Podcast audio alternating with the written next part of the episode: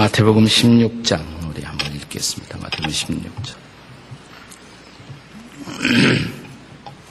마태복음 16장 13절 말씀부터 마태복음 16장 13절부터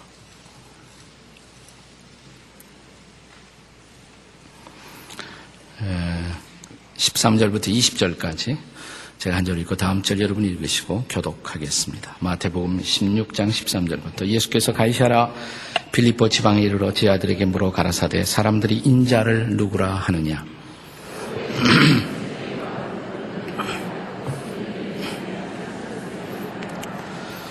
가라사대 너희는 나를 누구라 하느냐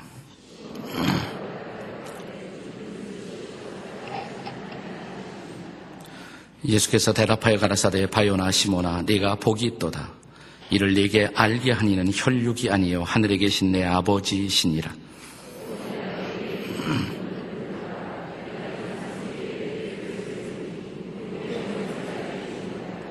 내가 천국 열쇠를 네게 주리니 네가 땅에서 무엇이든지 매면 하늘에서도 매일 것이요 네가 땅에서 무엇이든지 풀면 하늘에서도 풀리리라 하시고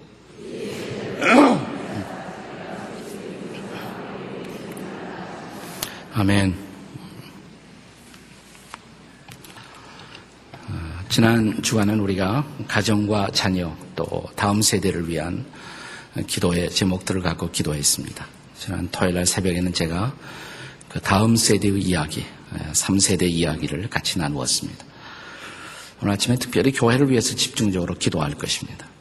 기도하기에 앞서서 교회란 무엇인가라는 어, 교회의 이야기를 어, 우리가 잘 아는 이 본문의 말씀을 통해서 다시 한번 나누고자 합니다. 교회 이야기입니다. 오늘 이 새벽에는 교회 이야기.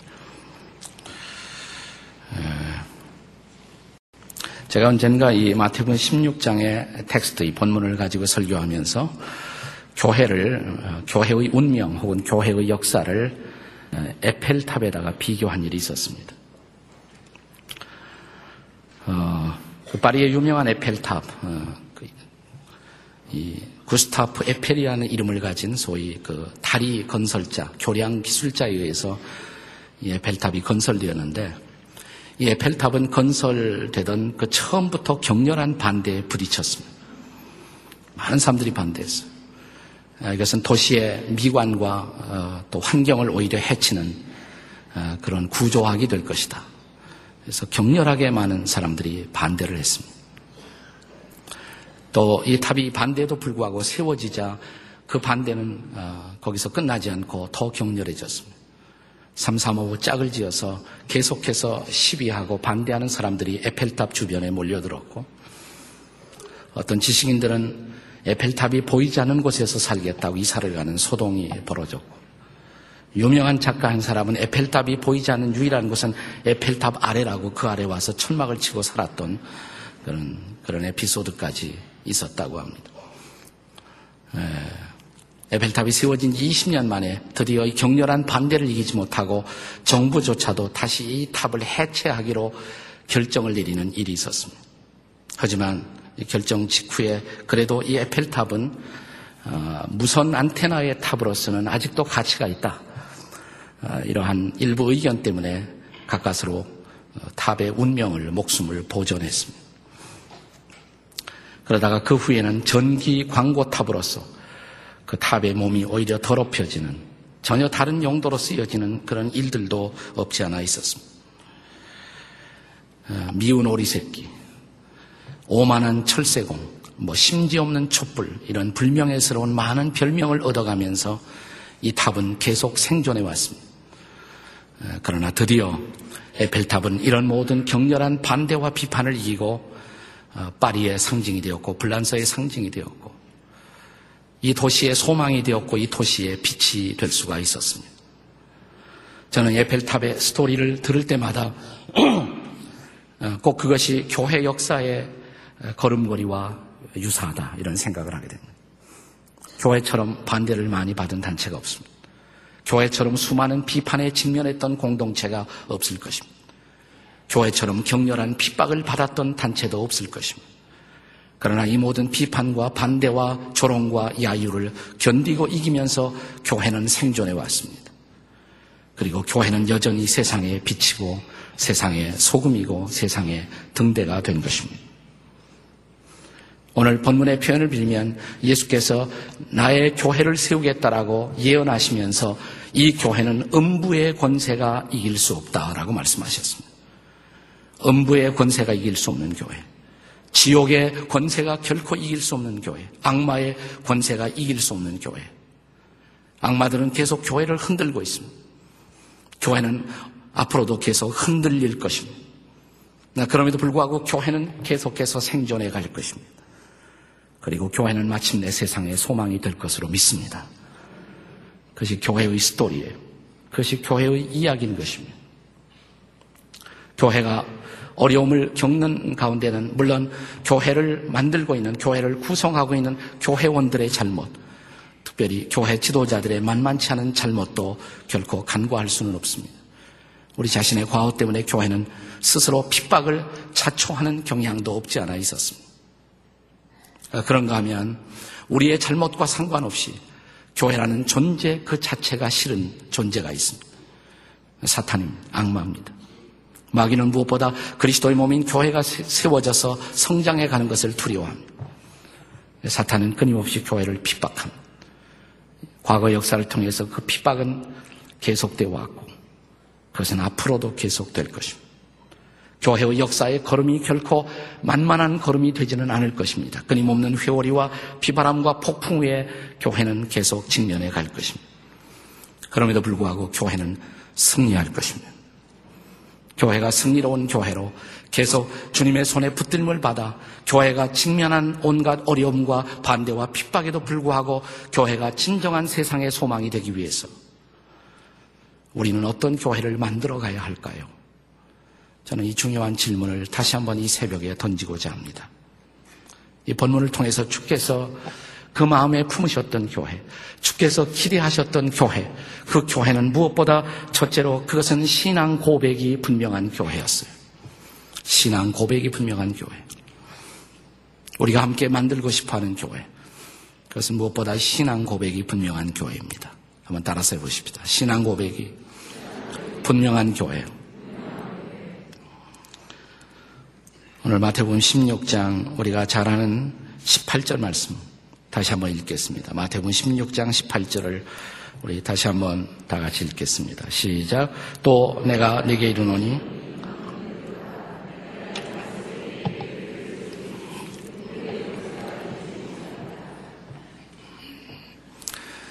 여러분이 교회에 특별한 오케이전, 교회에 특별한 절기나 교회에 특별한 행사가 있을 때마다 아마 이 구절을 가장 많이 우리는 들었을 것입니다.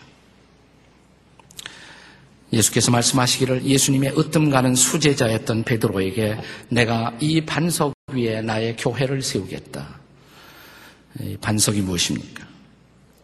역사적으로 전통적으로 개신교 여기서 말하는 반석을 인간 베드로가 아니라 또 어떤 교황도 아니라 여기서 말하는 반석은 베드로의 신앙 고백이라고 생각해 왔습니다.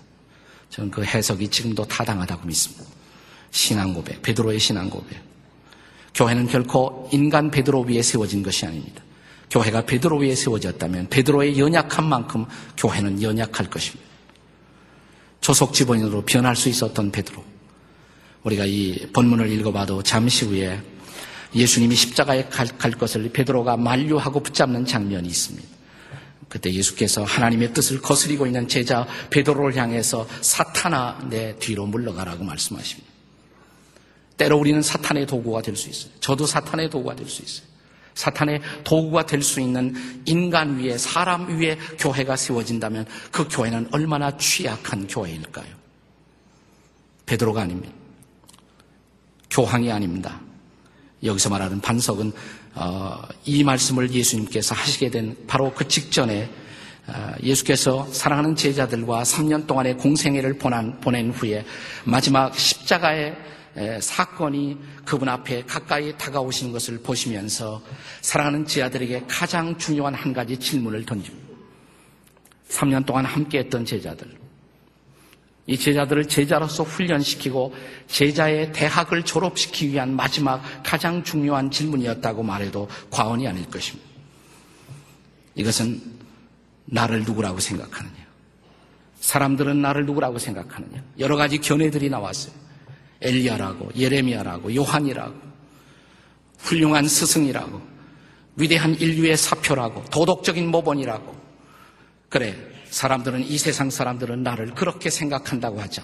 나와 더불어 3년 동안 함께 있어 내 말씀을 받았고 나의 기적을 보았고 내가 걷는 모습을 보았고 내가 숨쉬는 것을 보았고 나의 존재를 곁에서 지켜보았던 너희들은 나를 누구라고 하느냐?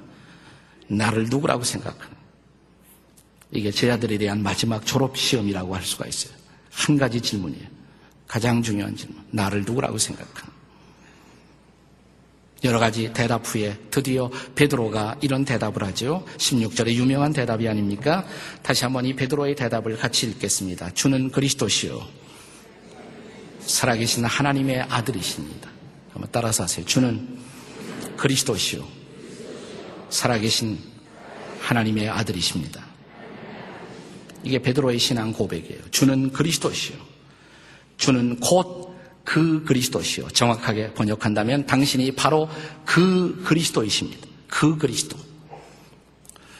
제가 흔히 그냥 아, 웃음 삼아 늘 성경 공부할 때마다 던지는 질문입니다만은 그러나 이 질문 속에 기독교의 근본이 포함된 가장 중요한 질문이 들어 있어요. 예수님의 이름이 뭡니까? 예수님의 본래 이름. 예수님의 본래 이름. 예수님의 본래 이름은 예수입니다. 네, 흔히 우리가 예수님을 예수 그리스도 이렇게 말하죠. 예수 그리스도. 근데 그리스도는 예수님의 이름이 아니에요. 사실상 그리스도는.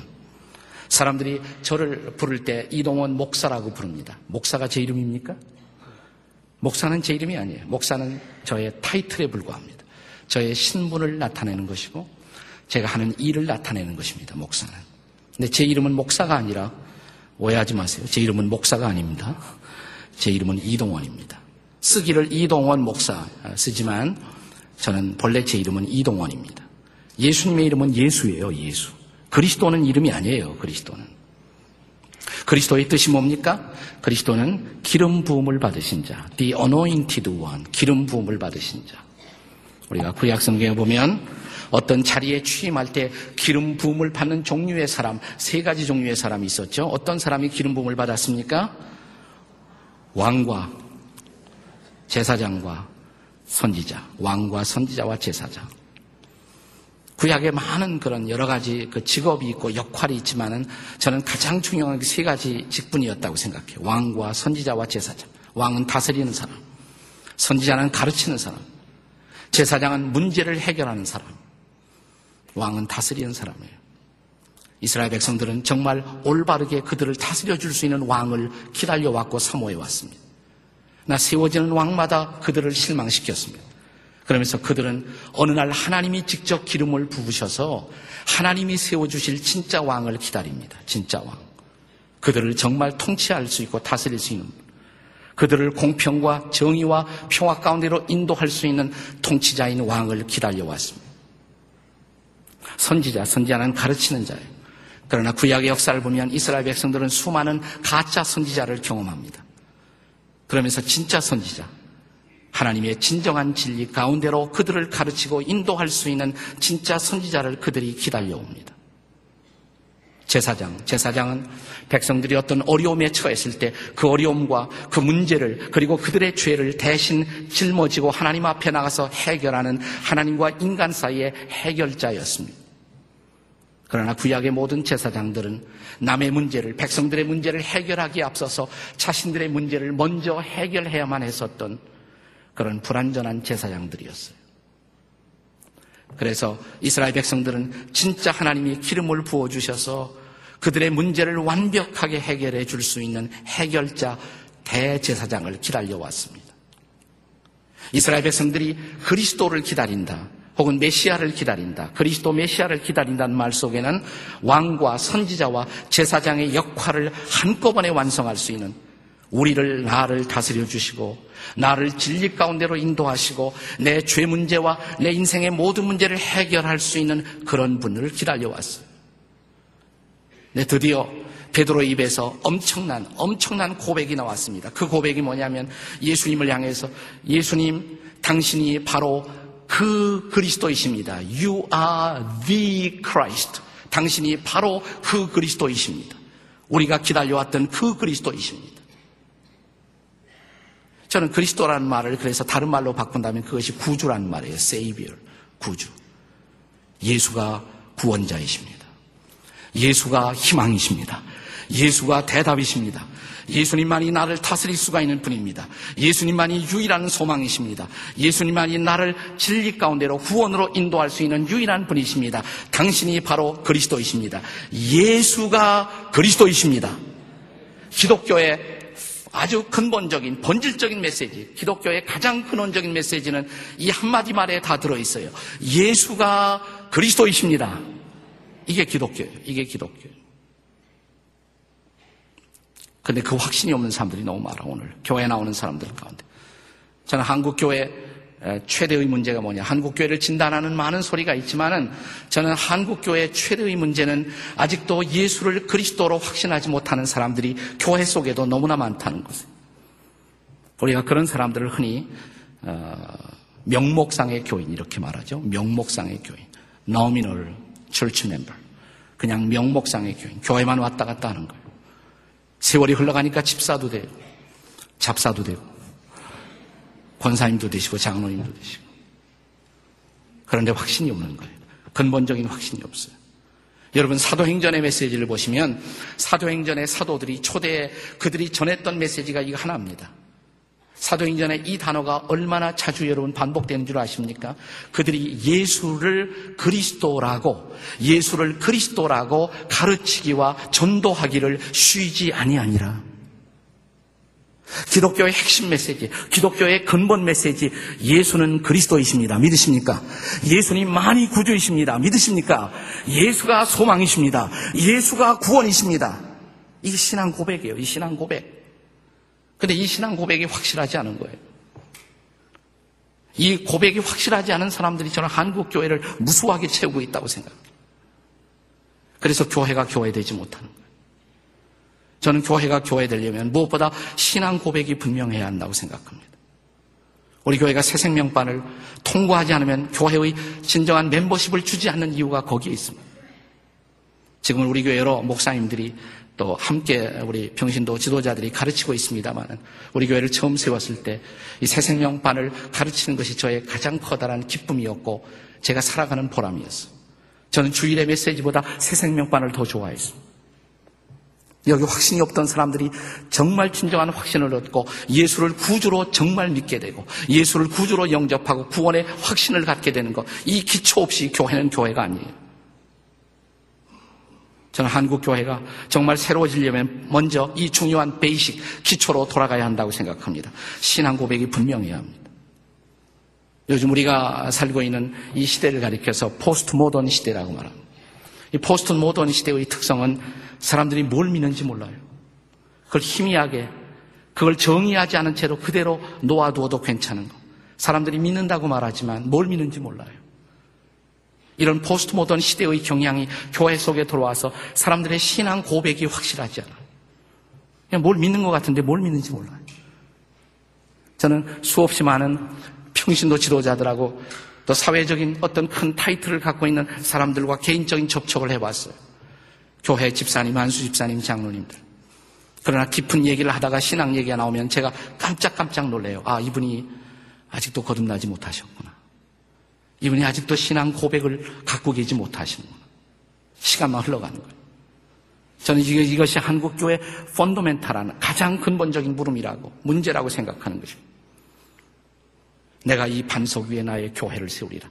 그 반석은 조금 전에 베드로가 고백했던 고백, 주는 곧 그리스도이십니다. 예수가 그리스도이십니다. 예수님만이 소망이십니다. 예수님만이 구원이십니다. 이것을 붙들지 못한다면 교회는 그리스도의 교회로서 존재할 존재의 가치를 잃어버리고 마는 것입니다. 저는 우리 교회와 한국 교회가 다시 한번 이 신앙 고백이 분명한 그 자리로 돌아갈 수 있기를 주의 이름으로 축복합니다. 그것이 분명해야 돼, 확실해야 돼. 예수가 그리스도이십니다. 한번 옆에 사람에게 해보세요. 예수가 그리스도이십니다. 이것이 우리가 붙들어야 할 신앙 고백이에요. 우리가 회복해야 할 신앙 고백이에요. 이 고백의 회복 없이 교회는 결코 교회로서 세워질 수가 없습니다. 신앙 고백이 분명한 교회. 정말 교회가 교회다우려면, 교회가 세상의 소망이 되려면 두 번째로 저는 주인이 누구인가를 아는 교회가 되어야 한다고 생각합니다. 주인이 누구인가를 분명히 우리가 알아야 돼. 주인이 누구인가를 알고 있는 교회. 한번 따라서 하세요. 주인이 누구인가를 알고 있는 교회. 우리 교회의 주인은 누구십니까? 네? 예수님이십니다. 혹시 우리 교회의 주인을 이동원 목사로 착각하는 분이 안 계십니까? 이동원 목사 빠지면 같이 빠지시고, 이동원 목사가 등장하면 같이 등장하는 교인이 가끔 있다는 소문을 들으셨습니다. 그건 착각입니다. 우리 교회 주인은 예수 그리스도이십니다. 다시 한번 이 말씀을 읽어보세요. 내가 이 반석 위에 누구의 교회를 세워요? 나의 교회. My church. My church. 나의 교회. 나의 교회를 세우리라. 나의 교회. 우리가 전에 이런 새벽 기도 축제를 할 때 한 목사님이 오셔서 그 조크를 말하셨는데 사실 유명한 크리스천 조크예요. 아주 오래 옛날부터 내려오는 크리스천 조크입니다. 그게 사실 있을 수가 있는 이야기 때문에 그런 조크가 나오는 것이겠죠. 저는 그 조크를 늘 제 마음속에 생각하면서 살아요. 여러분 생각나실지 몰라요. 천국에서 어느 날 어떤 우리 교인, 평신도 교인 하나가 도착하니까 예수님이 보좌에서 벌떡 일어나셔서 내려오셔갖고 막 그 평신도 교인을 안아주시고 허그를 해주시고 환영을 하는.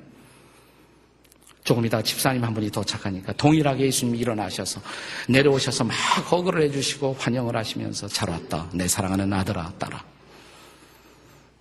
또 장로님이 오시니까 그렇게 환영을 하세요. 잠시 후에 목사님이 딱 도착을 하니까 예수님이 자리에서 일어나질 않으시더래요. 네. 그래서 옆에 있는 천사들이 왜 복음을 위해서 그렇게 수고한 목사님이 도착했는데 예수님 자리를 일어나지 않으십니까? 내가 일어났다가 저 사람이 내 자리에 앉을까봐 내가 두렵다고.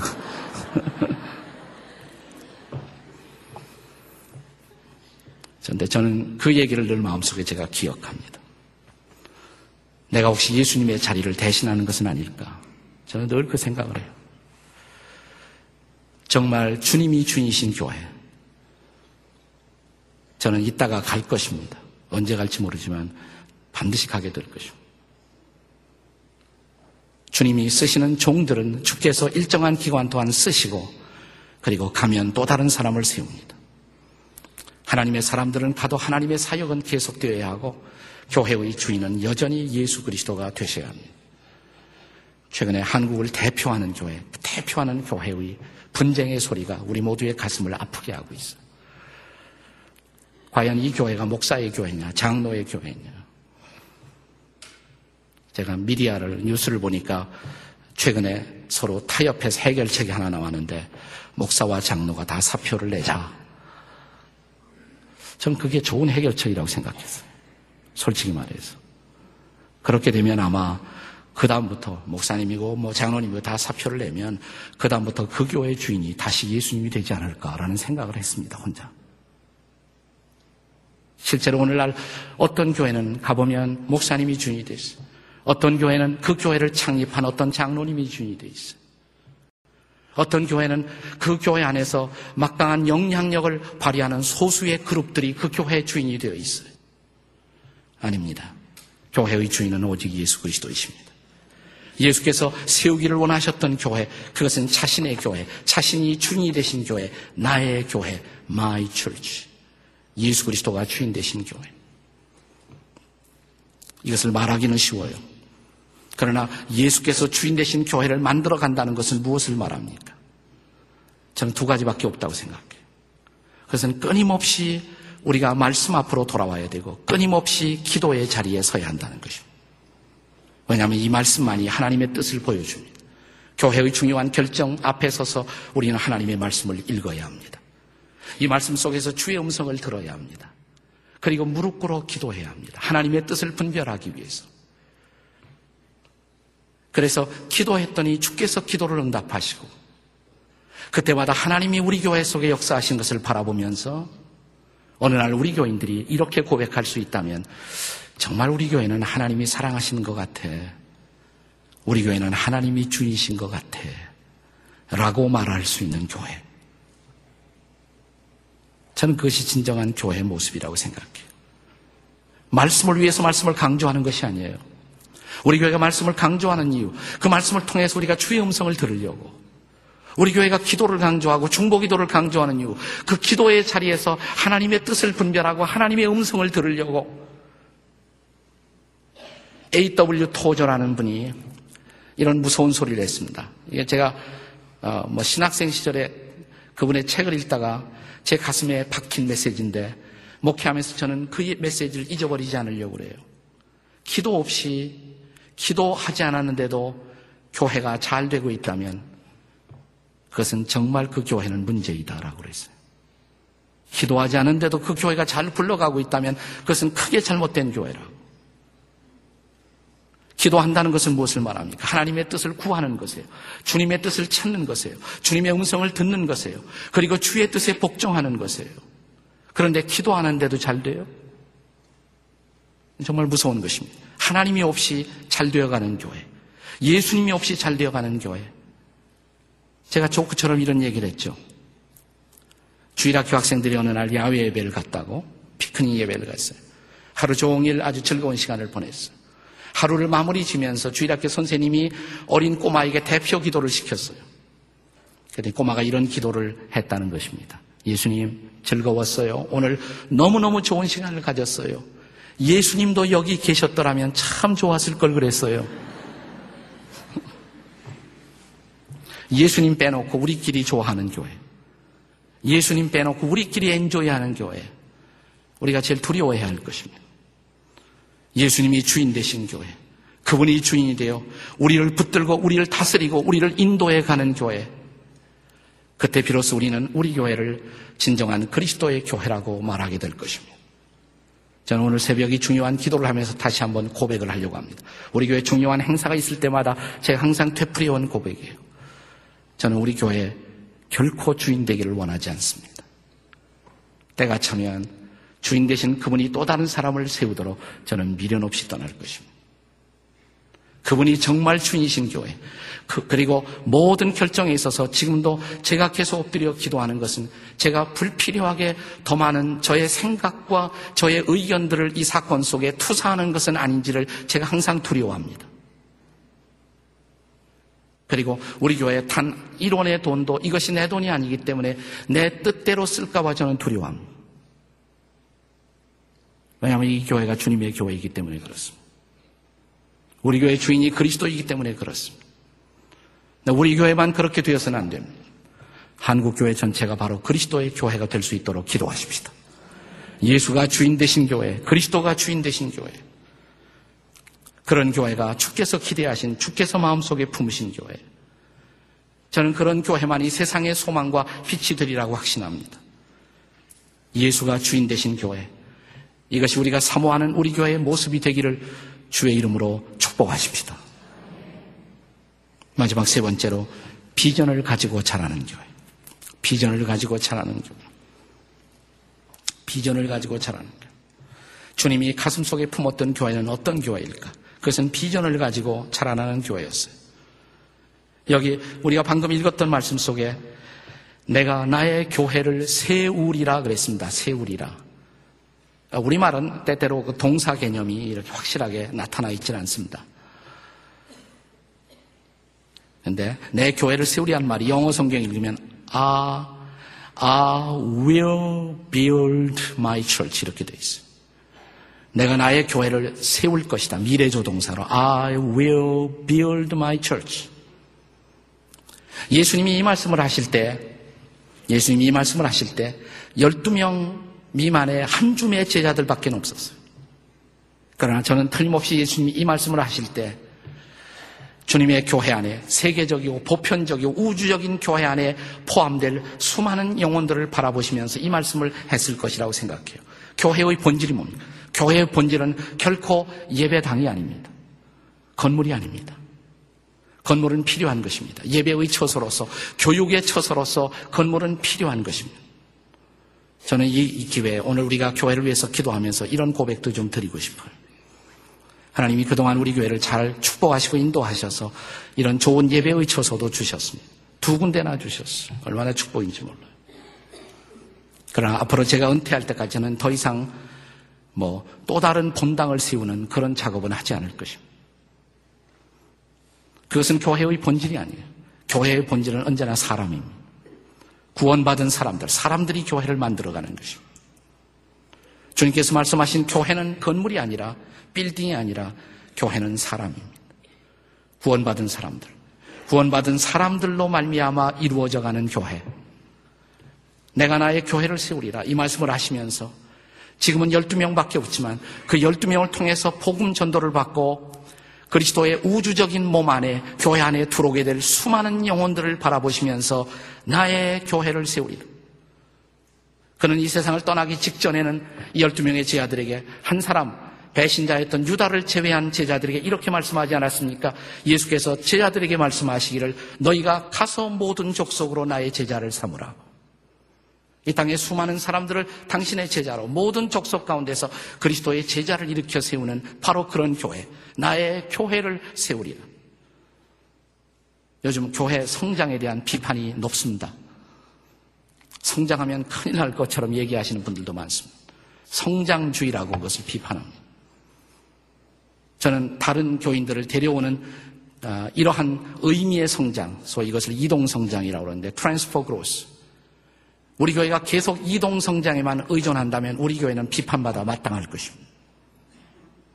그래서 좀 죄송하긴 하지만 저는 늘 우리 cell 목자들에게도 강조하는 것이 제발 다른 교인, 교인들에게 우리 교회를 소개하려는 생각하지 마십시오. 우리 교회는 계속 다른 교회에서 오시는 교인들을 박대하는, 냉대하는 교회가 될 것입니다. 그러나 믿지 않은 사람들, 구원받지 않은 사람들, 주님을 알지 못하는 사람들, 우리가 이런 사람들을 전도하는 한 그 성장은 계속되어야 합니다. 그것이 교회의 존재 이유예요. 이만큼 성장했으니까 더 이상 성장은 생각하지 말자. 여러분, 물 속에 빠진 사람들을 이제 더 이상 이 사람들을 건지지 말자라고 말할 수가 있습니다.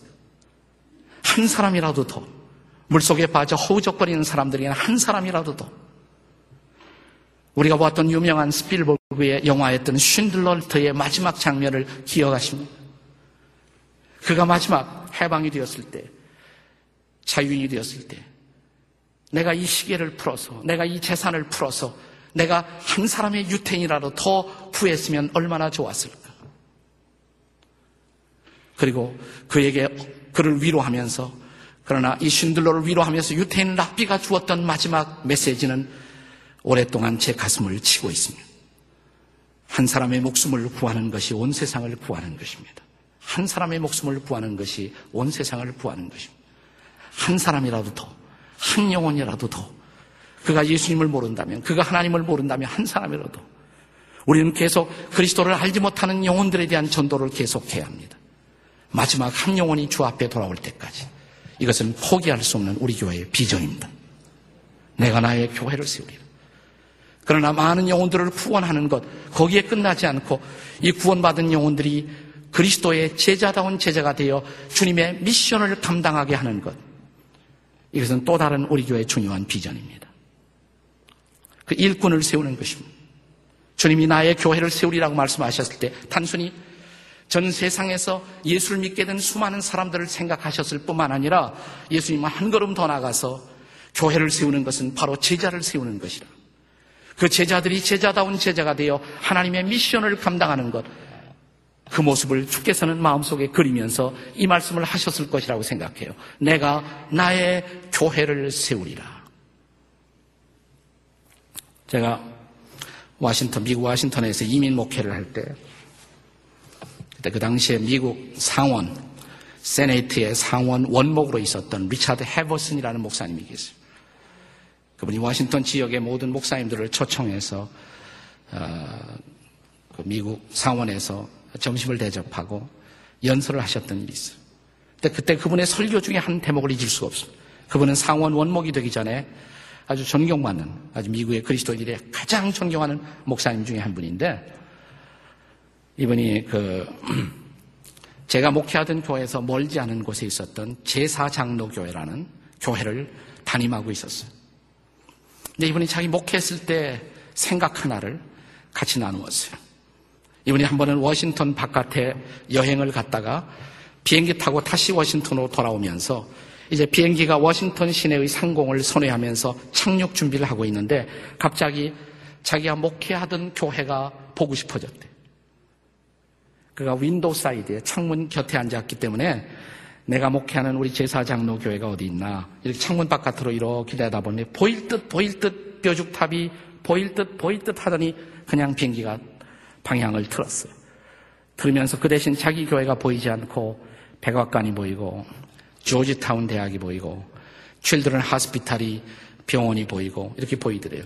보이면서 갑자기 백악관에서 일하고 있는 자기 교회 집사 아무개 집사님 칠드런 하스피탈에서 일하고 있는 자기 교회 출석하는 아무개 간호사 자매 조지타운 대학에서 가르치는 아무개 교수가 마음속에 생각이 나더래요. 그 순간 이 목사님은 자기의 무릎을 치면서 자기 일생의 가장 중요한 이야기를 자기 입으로 말했대요. 이분 이렇게 말하더라고. 맞아. 내 교회는, 내 교회는 그 좁다란 교회당 안에 갇혀 있는 그것이 내 교회가 아니지. 내 교회는 이 모든 곳에 있는 거야. 나의 교회는 백악관에도 있고, 나의 교회는 조지타운에도 있고, 나의 교회는 펜타곤에도 있고, 내 교회는 칠드런 하스피탈 병원 안에도 있는 거예요. 교회는, 교회는 빌딩이 아니라 교회는 사람이에요. 그리고 사람들이 사는 그곳에서 사람들이 호흡하고 살고 있는 그곳에서 복음의 영광이 드러나야 합니다. 우리 교회가 우리 교회의 가장 중요한 미션으로 내건 것이 이것입니다. 평신도를 훈련시키는 것을. 그래서 적어도 우리 교회에서 3천 명의 평신도들이 우리 교회 나오는 출석 인원은 이미 벌써 2만 명이 가까워지고 있지만 저는 2만 명에게 그렇게 큰 기대가 없습니다. 적어도 한 3천 명, 최소한도 한 3천 명. 예수 그리스도의 지상 명령을 자기 일생의 목표로 알고 살아가는 사람들. 저는 그것을 셀 교회를 통해서 성취하고자 하는 비전이 있습니다. 그러니까 우리 교회 셀교회가 지금 1100교회인데 우리 교회 셀교회가 3000개 셀교회만 되면 이 비전은 성취되는 것입니다. 비단 이 셀교회는 우리 가정 안에 있는 가정교회뿐만 아니라 직장 안에 있는 교회들을 포함해서 우리가 살고 있는 가정, 마을에서 우리가 일하고 있는 직장 가운데서 거기에서 복음을 가지고 이웃들을 전도하는 사람들. 그들이 있는 그곳에서 영향을 미치는 우리에게 중요한 비전, 민족을 치유하고 세상을 변화시키는 교회. 무엇으로 민족을 치유하고 세상을 변화시킵니다. 우리 교회 출석하는 성도들 한 사람 한 사람이 성도다운 성도가 되고 제자다운 제자가 되어 그들이 살고 있는 가정에서 마을에서 직장에서 복음을 전하고 이웃들을 끌어안고 그들을 위해서 기도하고 치유한 일을 할 때. 학교 선생님이, 고등학교 선생님이 고등학교로 가면서 나는 그냥 단순히 월급 받기 위해서 이 학교에서 일하는 교사가 아니라 하나님이 나를 이곳으로 파송한 선교사야. 평신도 선교사. 전문인 선교사. 하나님이 나를 이 직장으로 파송한 선교사야. 하나님이 나를 이 가정 마을로 파송한 선교사야. 우리가 이런 비전과 미션을 가지고 우리의 직장에서 그리고 우리의 마을에서 우리가 복음을 전하고 이웃들을 사랑하기 시작하면 그 사람 때문에 그 직장이 변하지 않겠습니다. 민족이 치유되고 세상이 변화되는 교회. 저는 예수님이 바로 그런 비전을 가지고 이 말씀을 하셨다고 생각해요. 나의 교회를 세우리라, 세우리라.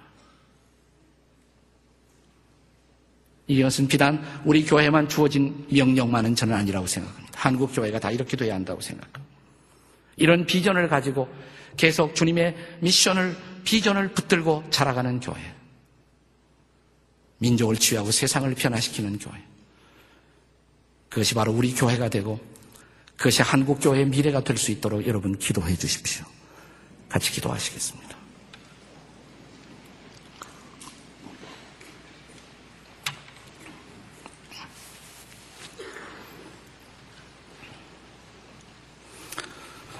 우리 한번 다 자리에서 일어나셔서 함께 같이 기도하시겠습니다. 좀 잠시 간절한 마음으로 합심해서 통성으로 같이 기도해 주시면 좋겠습니다. 이 메시지에서 나눈 세 가지 제목을 갖고 기도하겠습니다. 먼저 우리 교회가 정말 신앙 고백이 분명한 교회가 되도록. 우리 교회 출석한 사람들이 한 사람도 그냥 그냥 예수님 모르고 왔다 갔다 하는 사람이 없도록. 예수가 누구인가를 정말 알고 예수를 그리스도로 고백하는 모든 성도가 될 수 있도록. 명목상의 교인들이 없어지도록.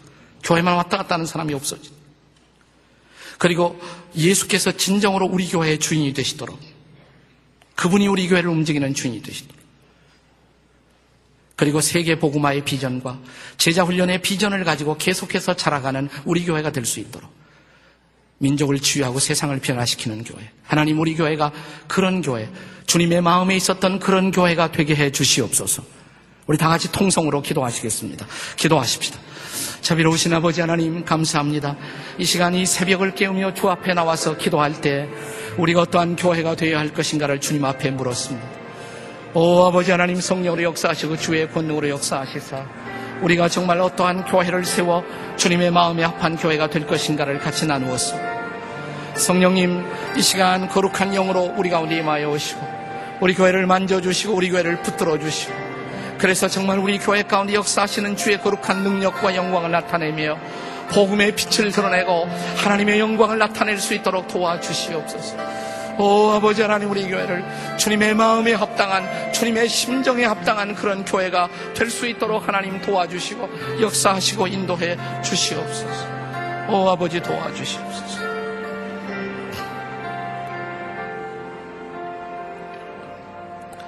계속해서 기도하실 때 이번에는 한국 교회를 위해서 한번 기도해 주십시오. 먼저 한국 교회 지금 우리 한국 교회들이 많은 상처를 받고 있습니다. 세상의 조롱이 되고 있습니다. 믿지 않은 사람들의 손가락질과 야유의 대상이 되고 있습니다. 우리의 조상들이 피 흘려서 순교자를 내며 세웠던 교회들이 지금 세상의 조롱이 되고 있습니다. 우리 한국 교회를 불쌍히 여겨달라고. 오늘 갈등하고 상처받고 흔들리고 있는 한국 교회 여러 교회들이 있는데 그런 교회들을 주께서 가슴 속에 품어달라고. 그 상처를 치료해달라고. 우리들의 교회 안에 진정한 회개의 운동이 일어나게 해달라고. 그리고 주님을 바라보는 한국교회, 그리스도가 주인 되신 그런 한국교회가 회복되게 해달라고. 오늘 우리 한국교회의 회복을 위해서 상처받은 한국교회의 아픔과 상처들을 주께서 씻어주시도록 우리 다 같이 기도하시겠습니다. 아버지 하나님, 이 시간 기도할 때 특별히 우리 한국교회를 위해서 기도합니다. 아버지 하나님, 우리 한국교회가 하나님의 은혜와 사랑 속에 여기까지 자라왔습니다. 자랑스러운 교회, 세계에서 선교사를 두 번째로 많이 파송하는 교회, 하지만 한국 교회가 아직도 아파하고 있습니다. 신음하고 있습니다. 갈등하고 있습니다. 고통스러워하고 있습니다. 오 아버지 하나님 성령으로 역사하시고 주의 권능으로 함께하시고 우리의 중심을 붙들어 주시사 우리 한국 교회가 새로워질 수 있도록 도와주시기를 원하옵고 기도합니다. 오 아버지 하나님 성령으로 역사하시고 주의 권능과 능력 가운데 하나님의 거룩하신 어, 미션과 역사를 감당할 수 있도록 도와주시기를 원하옵고 기도합니다. 도와주시옵소서.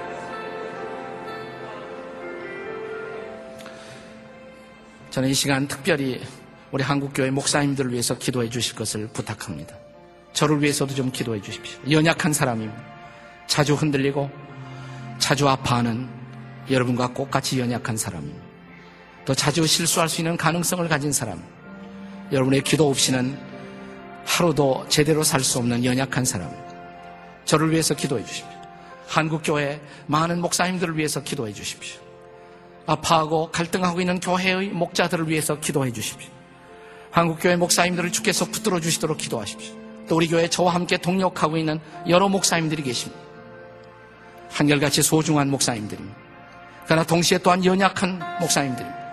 우리 한국교회 지도자들인 목사님들을 위해서 이 시간에 한번 기도해 주십시오. 기도하겠습니다.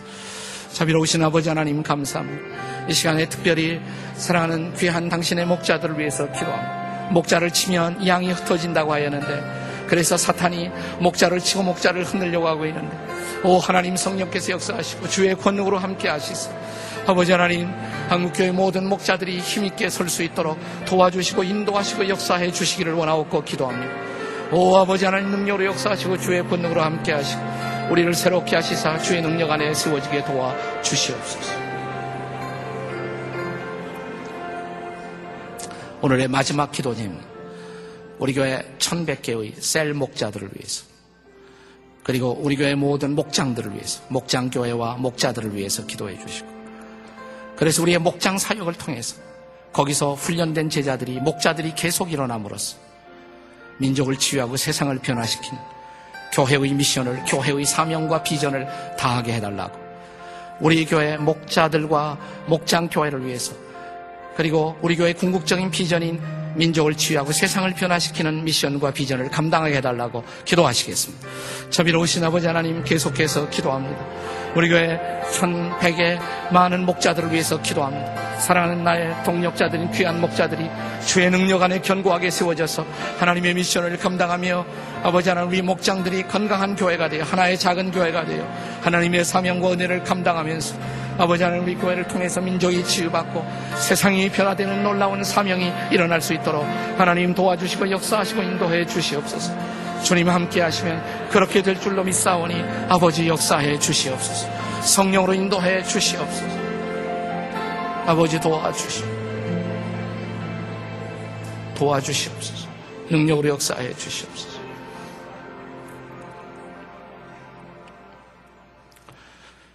이제는 우리 주 예수 그리스도의 은혜와 하나님 아버지의 사랑과 성령의 교통케 하심이 교회의 영광을 다시 한번 확인하고 교회가 주의 마음속에 품으셨던 그 교회 반석 위에 세워진 음부의 권세가 흔들 수 없는 세상의 소망인 그 교회가 되기 위해서 어떻게 우리 교회를 위해 한국교회를 위해서 기도해야 할 것인가를 같이 나누었습니다. 이제 하나님 당신의 사랑하는 몸인 교회를 붙들어 주시사 우리 교회와 한국 교회가 다시 한번 이 세상의 이 역사의 소망이 될 수 있도록 축복해 주시옵소서. 또 우리 교회 작은 교회들인 셀교회 하나하나가 목장 교회가 이런 이 세상의 빛과 소금이 될 수 있도록 축복해 주시옵소서. 이 비전, 이 사명을 안고 오늘도 우리의 삶의 처소로 우리의 발걸음을 행보를 옮기게 싸우니 내일 새벽 다시 모일 때까지 우리의 걸음걸이가 옮겨가는 모든 행보마다 가정마다 직장마다 사업의 장마다 성령의 권능과 거룩하신 능력으로 주의 몸된 교회의 영광을 드러내 주시기를 간절히 축원하옵나이다. 아멘.